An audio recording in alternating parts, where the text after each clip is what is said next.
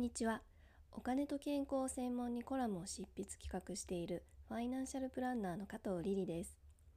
この番組では毎日の暮らしで気になる旬のマネーの情報や気になる最新テーマ、健康にまつわるお金の制度に取り上げて分かりやすく10分で解説をお届けします。中立的で専門的な立場でお伝えする入門的な優しい内容です。自分らしく生きるためのお金の管理、パーソナルファイナンスの初めの一歩ご一緒に踏み出しましょう。今日はお買い物やネットショッピングでトラブルに遭った時の対処法や対策についてお話しします。店頭のお買い物だけでなく、ネットショッピングや通信販売、スマートフォン上でのゲームやサービスのサブスクリプション契約など、私たちは様々な形で物やサービスを購入しますね。そこで思わぬトラブルに見舞われた時どうすればいいのでしょうか？2月にはサブスクリプション契約でのトラブルを防ぐためのガイドラインが策定されました。4月には成人年齢が18歳になり18歳から大人としてお買い物をする機会が増えます。加えて6月には特定商取引法の改正も控えています。私たちが安全安心にお買い物をするためのルールや保護の仕組みを知っておきましょう。日頃お買い物をした時稀に買ったものを返品や交換をしてもらうことがありますよね返品できるかどうかは商品やサービスを提供する側の理由か私たち消費者側の都合かによってルールが違うことがあります例えば購入したものが壊れていたり不良品だったりした時にはお店側の理由として返品や交換をしてもらえるのが一般的です。一方で間違って購入してしまった、サイズが合わなかったなど、買った人の都合の時には未使用や未開封であること、所定の日数のうちに申し出るのがルールになっていることが多いですよね。購入した時のレシートも提示したりします。これは日本で一般的な慣例になっていますが、実は多くはお店や事業者が任意で定めているルールです。法律上では必ずそうしなければならないわけではないというケースもあります。一方で、物を買ったりサービスを利用した時に明らかに消費者側に不利だった状況の時には返品や交換をスムーズにできるように消費者を保護する法律があります。その一つが消費者契約法です。消費者契約法は私たちが物を買ったりサービスの契約をした時にお店だなど事業者から十分に情報を教えてもらえなかったり断りにくい状況に追い込まれて契約してしまった場合に消費者が契約を無効にできることを定めています。対象になるのは事実と異なる説明をされたり不確実なことを断定的に説明されたような場合です。具体的にはこんなことがあります。絶対に綺麗になると言われて化粧品を購入したのに効果が出なかった。必ず儲かると言われて投資の契約を結んだのに損をしてしまった。タイヤがすり減っていると嘘を言われて新しいタイヤに交換させられた。隣に高層マンションが建設される計画があるのにそれを隠して眺望や日当たりが良い物件だと言われて家を購入してしまった。そんな時あるかもしれません。他にも訪問販売業者が訪ねてきて帰ってもらいたいと言ったのになかなか帰ってもらえずに玄関に居座られてしまったとかお店で勧誘を受けて断ったり帰りたいと言ったりしているにもかかわらず返してもらえなかったような時にやむを得ず契約をしたり購入をしてしまった時にも消費者契約法の対象になりますこのようなトラブルにあった時には一度契約した契約を取り消すことができます。契約を解消するには消費者が自分で契約の取り消しを主張する必要があります。また取り消しの理由について事業者側が認めることも必要です。スムーズに取り消しの交渉を進めるために地域の消費生活センター、消費者センターが相談に乗ってくれます。まずは最寄りのセンターを案内してもらえる消費者ホットライン188番に電話してみましょうトラブルが起きやすい取引については先ほどご紹介した消費者契約法とは別に特定商取引法に基づくクーリングオフというルールがあります。クーリングオフは訪問販売や電話勧誘販売など特定の取引に限って一定の期間なら無条件で契約の申し込みを撤回したり契約を解除したりできる制度です。頭を冷やして考え直すという意味でクーリングオフという名前がついています。では具体的にはどんな時にクーリングオフができるのでしょうか。取引の一例をご紹介します。例えばこんな時にクーリングオフで契約をやめることができます。町でを認められて絵画の展示会場に連れて行かれて勧誘を受けました。購入はする気はなかったのに断れなくてその場で高額な絵画を購入してしまいました。家に突然営業担当者が訪れてきて商品を購入しないかと営業されました。買う気がないのにセールストークに載せられてつい買ってしまいました。突然電話がかかってきてプレゼントに当選しました。商品を渡すのでお店に取りに来てくださいと言われました。そして営業所に呼び出されて行ってみると商品とは別に物を買うように勧誘されて高額なものを購入してしまいました。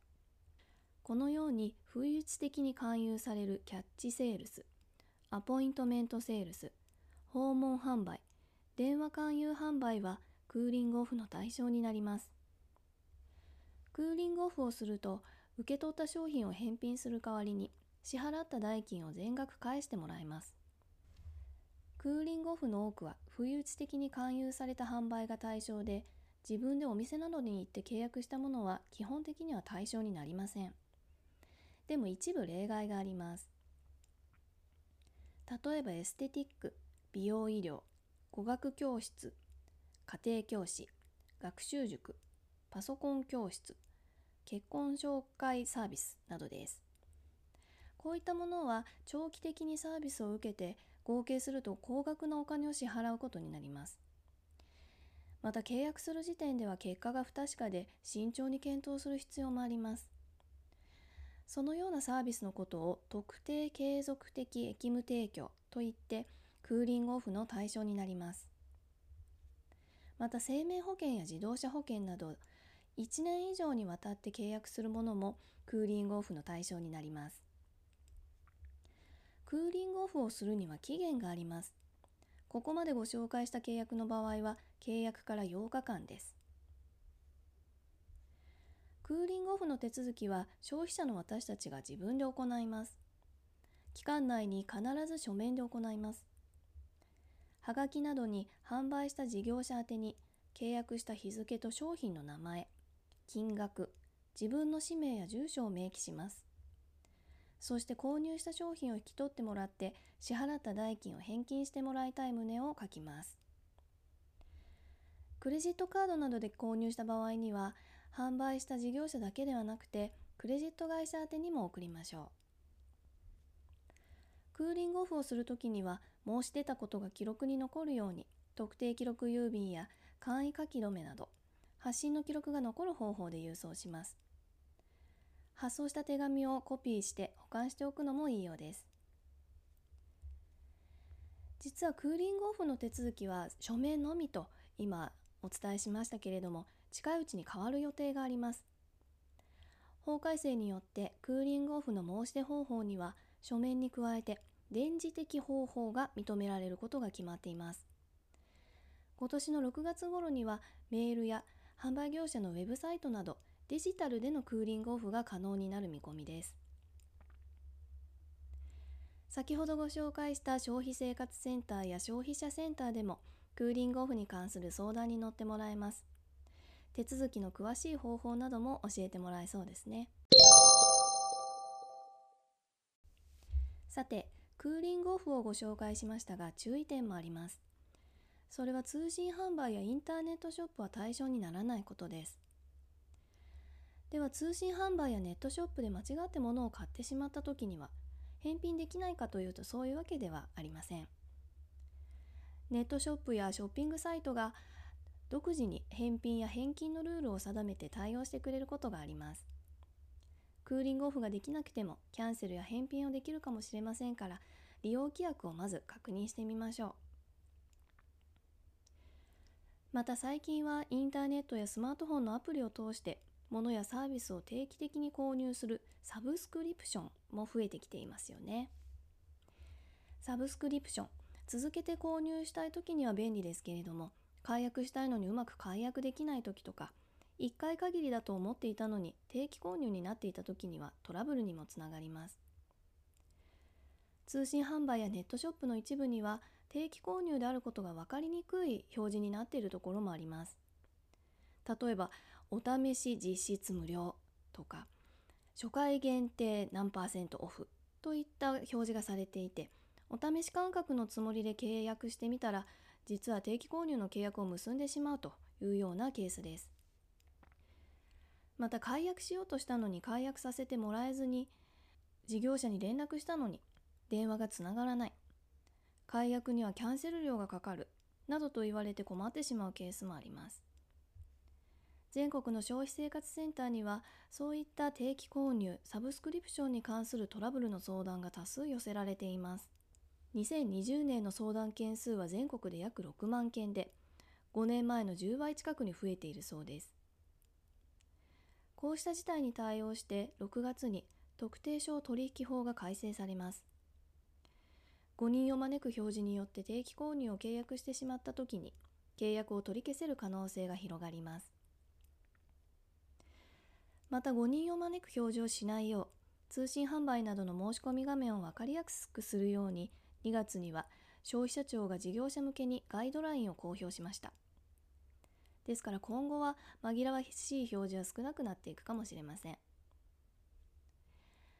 とはいえ消費者である私たちも物やサービスを購入するときに画面をしっかり確認することが大事です。1回限りのお試しはできるのか。2回目以降の金額はいくらか解約はできるのかなどを確認してから申し込みを進めるようにしたいですね。お買い物やサービスを利用する方法は様々な形があります。そしてトラブルの形も様々です。それぞれに対して解約や返金のルールトラブルにあった時の保護のルールが異なることを知っておきましょう。実際にお買い物のトラブルで困った時には地域の消費生活センターや消費者センターで相談できます。どのような対処法があるかを確認して落ち着いて解決したいですね。もっと深く知りたい人はエピソード適用欄に参考になるウェブサイトを掲載していますのでぜひご覧ください。ファイナンシャルプランナーの加藤里里でした。